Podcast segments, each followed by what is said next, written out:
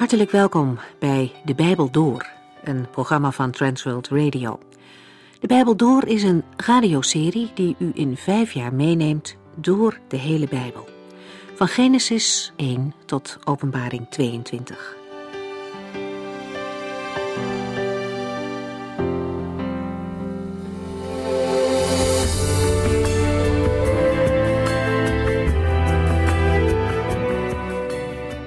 God dienen en liefhebben is niet afhankelijk van de omstandigheden waar iemand in zit.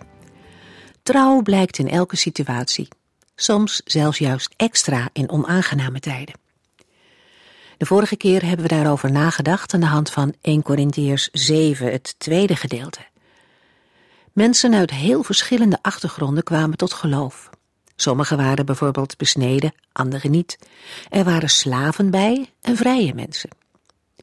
Ook binnen een huwelijk ontstonden verschillen als één van beiden gelovig werd.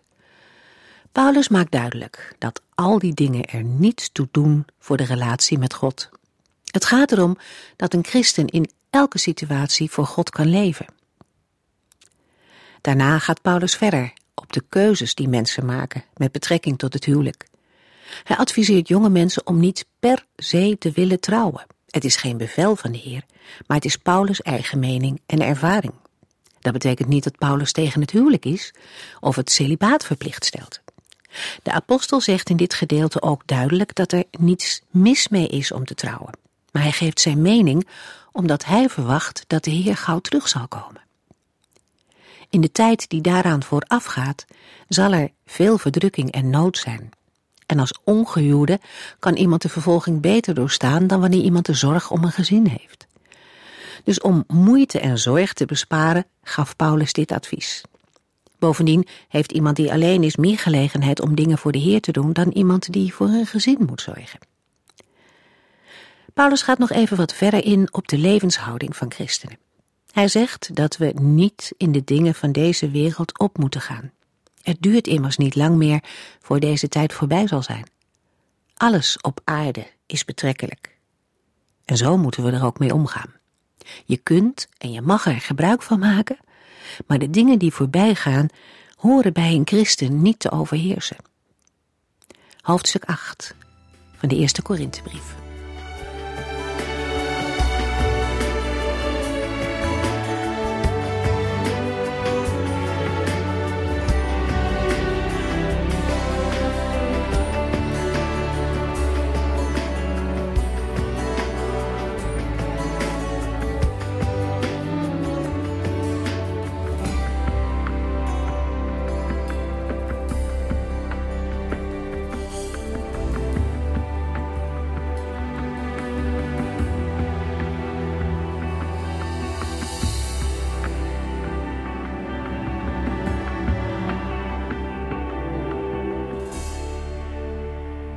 In 1 Korinthiërs 8 tot en met 11 gaat het over het thema van de christelijke vrijheid.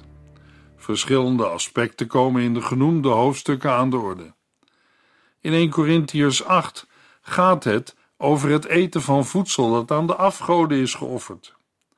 Met onderbrekingen gaat de bespreking van dit onderwerp in grote lijnen door tot 1 Korinthiërs 11 vers 1. 1 Korinthiërs 8 vers 1 en 2. Als het gaat om voedsel dat aan de afgoden geofferd is, weten wij precies wat wij daarmee moeten doen. Maar van weten alleen wordt u eigenwijs. De liefde van God maakt u wijs. Als iemand meent alles te weten, weet hij nog niet wat hij zou moeten weten. Paulus leidt dit gedeelte in met: als het gaat om voedsel dat aan de afgoden geofferd is. Deze inleiding lijkt op 1 Korinthiërs 7 vers 1 en 25. Waarschijnlijk gaat het, bij dit onderwerp, over een van de vragen die de Korinthiërs per brief aan de apostel hebben gesteld. Bij de uitdrukking voedsel dat aan de afgoden geofferd is, gaat het Paulus in de eerste plaats om het deelnemen aan heidense offerfeesten. Voor Joden was alles wat op enigerlei wijze met afgodenoffers in verband stond, absoluut verboden.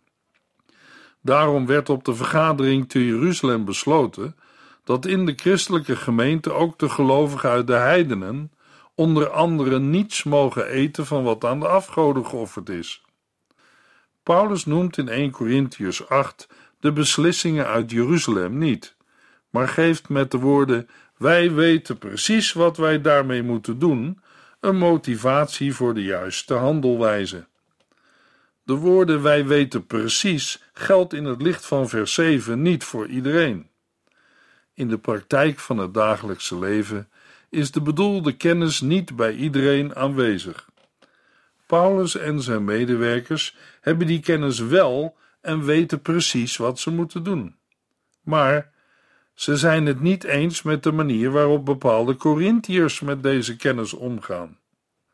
Het weten dat Paulus bedoelt houdt in dat er maar één God is en dat afgoden niet werkelijk als goden bestaan. Uit deze kennis kan een verkeerde conclusie worden getrokken, namelijk dat het deelnemen aan een heidense offermaaltijd niets uitmaakt. De bewuste afgod bestaat toch niet en daarom stelt het afgodenoffer ook niets voor. Het hele gebeuren is een vrijblijvende zaak. Maar zulke kennis maakt eigenwijs, omdat de mens zich inbeeldt alles te weten. Daarom zegt Paulus, maar van weten alleen wordt u eigenwijs. De liefde van God maakt u wijs. Die liefde heeft God lief boven alles en de naaste als zichzelf. Door offervlees te eten komt het geloofsleven van de zwakkere gelovigen in gevaar. Maar de liefde van God maakt een gelovige wijs. Door die liefde houdt een gelovige rekening met gevoelens en zwakte van de ander. Daarmee bouwt de zuster of broeder mee aan harmonie, geloof en eenheid binnen de gemeente. Offermaaltijden spelen bij veel godsdiensten een rol. Het is interessant dat de Heer in het Oude Testament zijn volk Israël strakke regels gaf over wat zij wel en niet mochten eten. Eetbare dieren hadden gespleten hoeven en herkouden hun voedsel. Hoewel een varken gespleten hoeven heeft, mocht het toch niet worden gegeten, omdat varkens geen herkauwers zijn. Daarnaast waren er ook bepaalde vogels en vissen die niet gegeten mochten worden. Meer over deze dingen hebben we gelezen en besproken bij de behandeling van het Bijbelboek Leviticus, met name hoofdstuk 14. Waarom schreef de Heere Israël precies voor wat zij wel en niet mochten eten? Het antwoord lezen we in Deuteronomium 14, vers 2 en 3. U bent het speciale eigendom van de Heere, uw God. Hij heeft u uitgekozen als zijn bezit, uit alle andere volken die op aarde leven. U mag geen dieren eten die ik onrein heb verklaard. In Korinthe brachten de mensen offers van dieren aan hun afgoden. Zij offerden hun beste dieren. Van het dier dat werd geofferd werd, zo geloofden zij, de geest door de afgod gegeten. Daarna werd het vlees verkocht in de marktkramen rondom de tempel. Daar werd het beste en meeste vlees verkocht. Sommige gelovigen in Korinthe kochten blijkbaar hun vlees bij de tempel, maar dat was gewijd aan de afgoden. Daarmee gaven ze aanstoot aan medebroeders en zusters. Hoe moesten de Korinthiërs hiermee omgaan? Dat was de vraag die ze Paulus in een brief hadden gesteld. Voor mensen in Korinthe was dit een groot probleem, omdat velen van hen vroeger ook aan de afgoden hadden geofferd. Daarnaast waren er andere gemeenteleden die vonden dat het niets uitmaakte en je het vlees rustig kon kopen en eten. Paulus pakt het probleem bij de kop en geeft antwoord op de vragen van de Korinthiërs.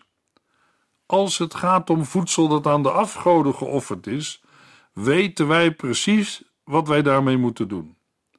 Maar van weten alleen wordt u eigenwijs. De liefde van God maakt u wijs.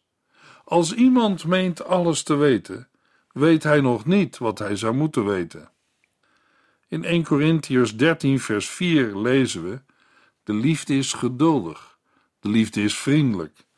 De liefde is niet jaloers, zij doet niet gewichtig en is niet trots, zij kwetst niet. In een andere vertaling lezen we: kennis maakt opgeblazen. Dat doet de liefde niet.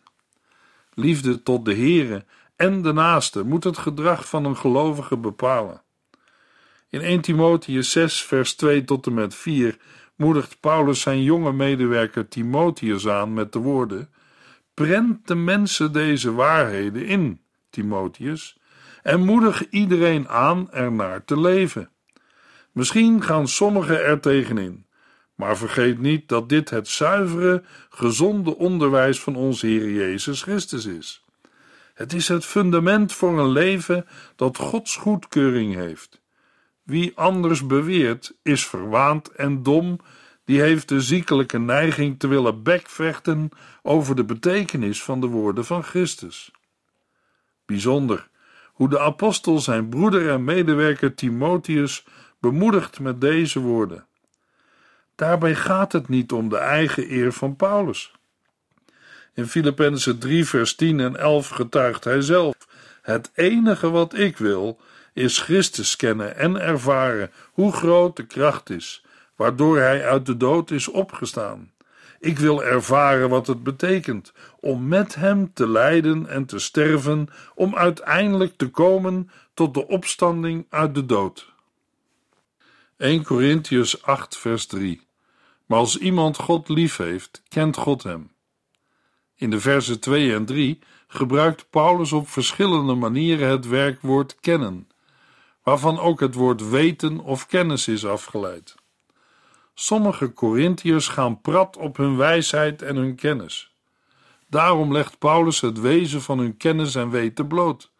Het is eigen wijsheid, hoogmoed, trots en opgeblazenheid. Jacobus 3 vers 13. Wie van u is wijs en verstandig? Dat kan alleen maar blijken uit iemands goede daden en liefdevolle wijsheid. Vers 17. Wijsheid die van God komt is bovenal zuiver. Ze is ook vreedzaam, vriendelijk en beleefd. Het hebben van kennis van de waarheid, namelijk dat er maar één God is en dat de afgoden geen goden zijn, maakt de mens nog niet tot een volwassen gelovige, iemand die God kent. Sterker nog, sommigen die beweren kennis te hebben, maken door hun opgeblazen houding duidelijk dat zij de waarheid niet op de juiste manier hebben leren kennen. Ze hebben mogelijk wel enige intellectuele kennis, maar ware kennis en wijsheid blijkt door liefde.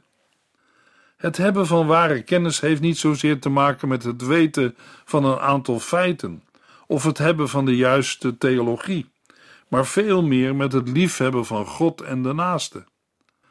Toch heeft vers 3 een onverwachte wending. Wij zouden verwachten, maar als iemand God lief heeft, dan heeft hij ware kennis. Maar tot onze verrassing lezen wij: maar als iemand God lief heeft, kent God hem. Daarmee laat Paulus zien dat het bij het geloof niet zozeer om het verwerven van intellectuele kennis gaat, maar om een relatie, waarbij de mens van de Heere afhankelijk is. Als de Heere een mens kent, dan houdt dat in een goddelijke verkiezing en een relatie met God. Dit kennen van de Heere leidt tot het kennen van God door mensen, omdat de Heere zichzelf kenbaar maakt. Het bewijs van deze relatie is de liefde tot God en tot de naaste. Maar het initiatief gaat van God uit. Hij heeft het eerst gekend. Al in het Oude Testament heeft het Hebreeuwse werkwoord voor kennen niet de betekenis van intellectueel kennen, maar van kennen met het hart, van kennen met liefde. Deze manier van kennen bedoelt Paulus met Gods kennen van de mens en het menselijk kennen zoals het zou moeten of behoort. 1 Korinthiërs 8 vers 4. Wel, als het om het eten gaat, weten wij dat er geen andere goden bestaan. De vraag van de Korinthiërs ging over eten van dat wat aan de afgoden geofferd is. Paulus begint zijn onderwijs door gedeeltelijk in te stemmen met de mening van de leraren in de christengemeente van Korinthe. De uitdrukking wij weten bevestigt dat. Het gaat om kennis die Paulus gemeenschappelijk heeft met de Korinthiërs. Concreet blijkt die kennis te zijn dat er geen andere goden bestaan. Deze kennis betekent dat de vele zogenaamde goden, zoals Zeus, Hermes, Apollos en anderen, afgoden die door de heidenen met offers worden vereerd, als zodanig niet bestaan. Het zijn niet meer dan inbeeldingen die de mens uit angst voor de natuurelementen heeft bedacht. Bij natuurelementen denken we dan onder andere aan zon, regen, vruchtbaarheid, storm en de zee. Er is geen andere God dan één. Woorden die teruggaan op de geloofsbelijdenis van Israël uit Deuteronomium 6 vers 4. Hoor Israël, de Heer is onze God, de Heer is één. Er is maar één echte God. Hij is Heere te midden van de afgoden. Het is volgens de Bijbel, het woord van God, niet zo dat er vele goden zijn die samen het goddelijke vertegenwoordigen. In 1 Korinthiërs 10 vers 20 wordt gezegd van mensen die aan een afgod een offer brengen, in feite een offer aan boze geesten brengen en niet aan God. Sommige Korinthiërs trekken daaruit de conclusie, als afgoden niet bestaan, dan bestaan er ook geen afgodenoffers. Volgens hen is er dan ook niets verkeerds aan het eten van vlees dat aan niet bestaande afgoden is geofferd. Maar de apostel deelt deze conclusie niet. Hij is het wel eens met het feit dat deze afgoden geen echte goden zijn, maar omwille van het geweten van de zwakke gelovigen en de nog onbekeerde, als ook vanwege de occulte achtergrond van de heidense offermaaltijden, moet er voorzichtigheid in acht worden genomen. 1 Korinthiërs 8 vers 5 en 6. Er is maar één God. Ook al zeggen de mensen dat er in de hemel en op aarde vele goden en heren zijn, er zijn heel wat zogenaamde goden en heren. Wij weten wel beter. Er is maar één God, de Vader door wie alles is en voor wie wij leven. Er is ook maar één Heer, Jezus Christus, door wie alles is gemaakt en die ons het leven heeft gegeven. Paulus geeft toe dat er zogenaamde goden zijn.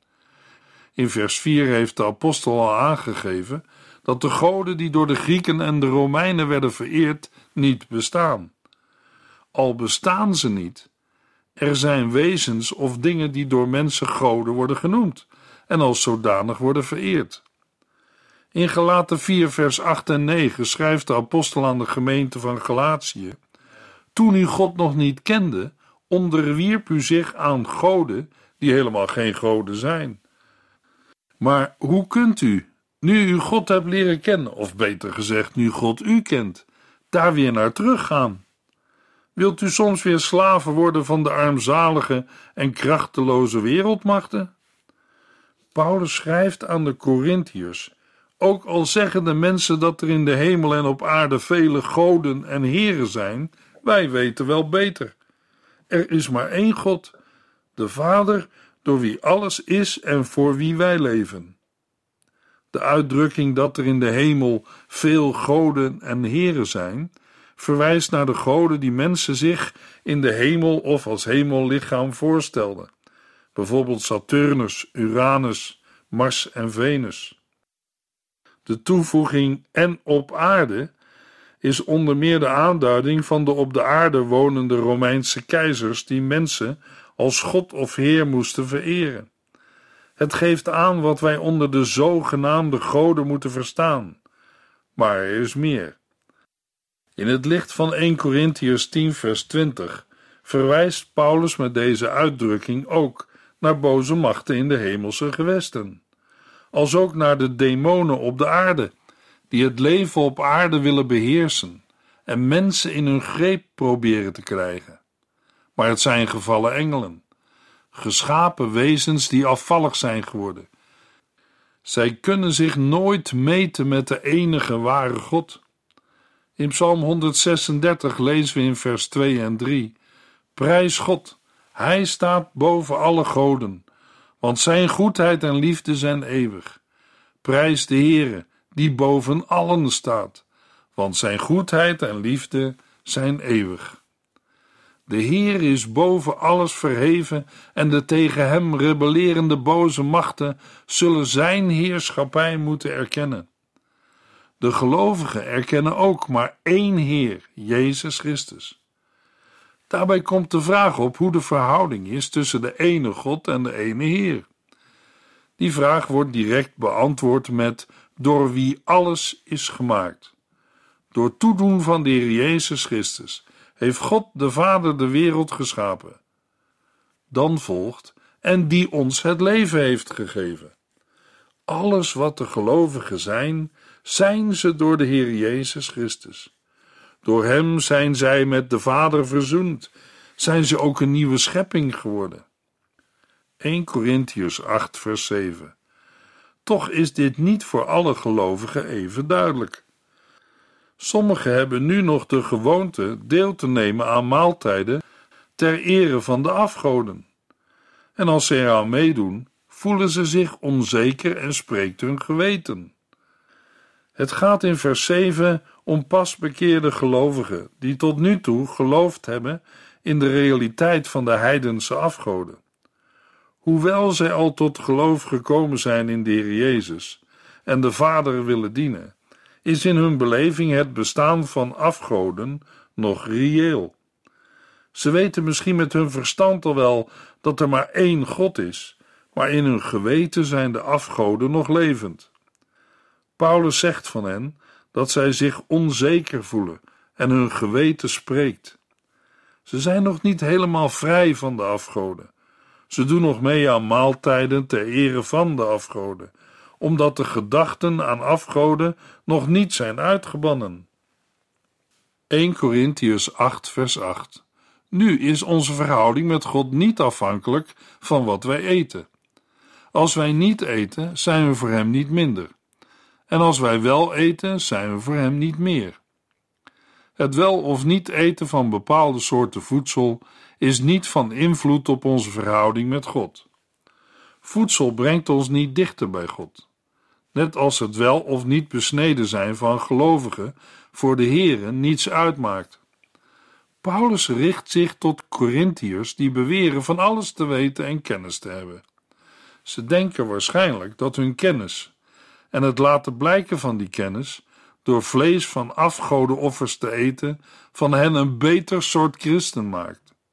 Ze kijken neer op gelovigen die zich angstvallig van afgodenoffers onthouden, omdat hun geweten nog niet helemaal vrij is. Later, in de geschiedenis van de gemeente van Christus, komt er in de beweging van de gnostiek een dwaalleer op, waarbinnen het eten van afgodenoffers als een teken van een hoger geestelijk niveau werd gezien. Daarom zegt Paulus tegen hen, als wij niet eten, zijn we voor hem niet minder, en als we wel eten, zijn we voor hem niet meer. Degene die zich angstvallig van afgodenoffers onthoudt, omdat hij zich nog niet geheel vrij weet van zijn heidense achtergrond, zal voor de Here niet minder waard zijn. Evenmin zal degene die met een absoluut vrij geweten offervlees eet, in Gods ogen geestelijker of belangrijker zijn.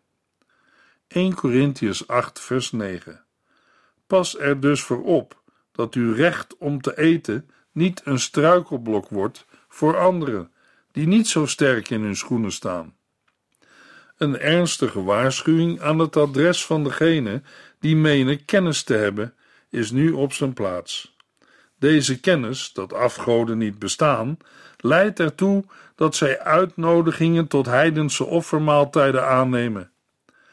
Voor dergelijke situaties hebben zij dan een spreuk: alles mag of alles is mij geoorloofd. De bedoelde Korinthiërs beroemen zich graag op hun kennis en de daardoor verworven vrijheid. Maar daarbij hebben ze geen oog voor de zwakkeren en met name de pasbekeerden. Vandaar de waarschuwing in vers 9. 1 Korinthiërs 8 vers 10. Misschien denkt u dat het geen kwaad kan in de tempel van een zogenaamde God te eten. Maar als iemand met een zwakker geweten dat ziet, kan hij daardoor in moeilijkheden komen. Misschien gaat hij dan ook het voedsel eten, terwijl hij steeds het gevoel houdt te zondigen. door het eten van afgodenoffers of zelfs door het stimuleren van de zwakken om ook mee te eten, brengt men hen niet alleen in verwarring, maar zorgt men er ook voor dat zij terugkeren in de situatie van afgoderij, waaraan zij voor hun bekering gebonden waren. De demonische zuigkracht van het heidendom maakt dan dat zij daarin terugvallen en verloren gaan. De vrijheid van de een wordt dan een aanstoot voor een ander, iets waardoor men struikelt en ten val komt. Daarom is het goed als christenen bepaalde dingen niet doen, juist omdat zij voor anderen geen aanstoot willen zijn. Gelovigen die wel geestelijke kennis hebben, mogen niet alleen aan hun eigen vrijheid denken, maar moeten zich ook bewust zijn van hun verantwoordelijkheid om een voorbeeld voor anderen te zijn. 1 Korinthiërs 8 vers 11 tot en met 13. Waarom zou u zo'n zwakke broeder door uw grotere kennis naar de ondergang helpen? Christus is voor hem gestorven. Door uw broeder over te halen iets te doen wat hij eigenlijk niet wil, zondigt u tegen hem en tegen Christus. Ik heb zelf besloten nooit meer vlees te eten als ik mijn broeder daarmee ten val breng. Ik wil niet dat hij in moeilijkheden komt door iets wat ik eet. De hoge geestelijke kennis, waarop sommige Korinthiërs zich laten voorstaan, wordt nu ten volle ontmaskerd. In plaats van heil bewerkt ze onheil. In vers 13 volgt een voorlopige afsluiting van de bespreking over het eten van offervlees en het deelnemen aan heidense offermaaltijden. De conclusie is: ik heb zelf besloten nooit meer vlees te eten als ik mijn broeder daarmee ten val breng. Ik wil niet dat hij in moeilijkheden komt door iets wat ik eet. In de volgende uitzending lezen we 1 Korinthiërs 9 over de rechten van de apostelen.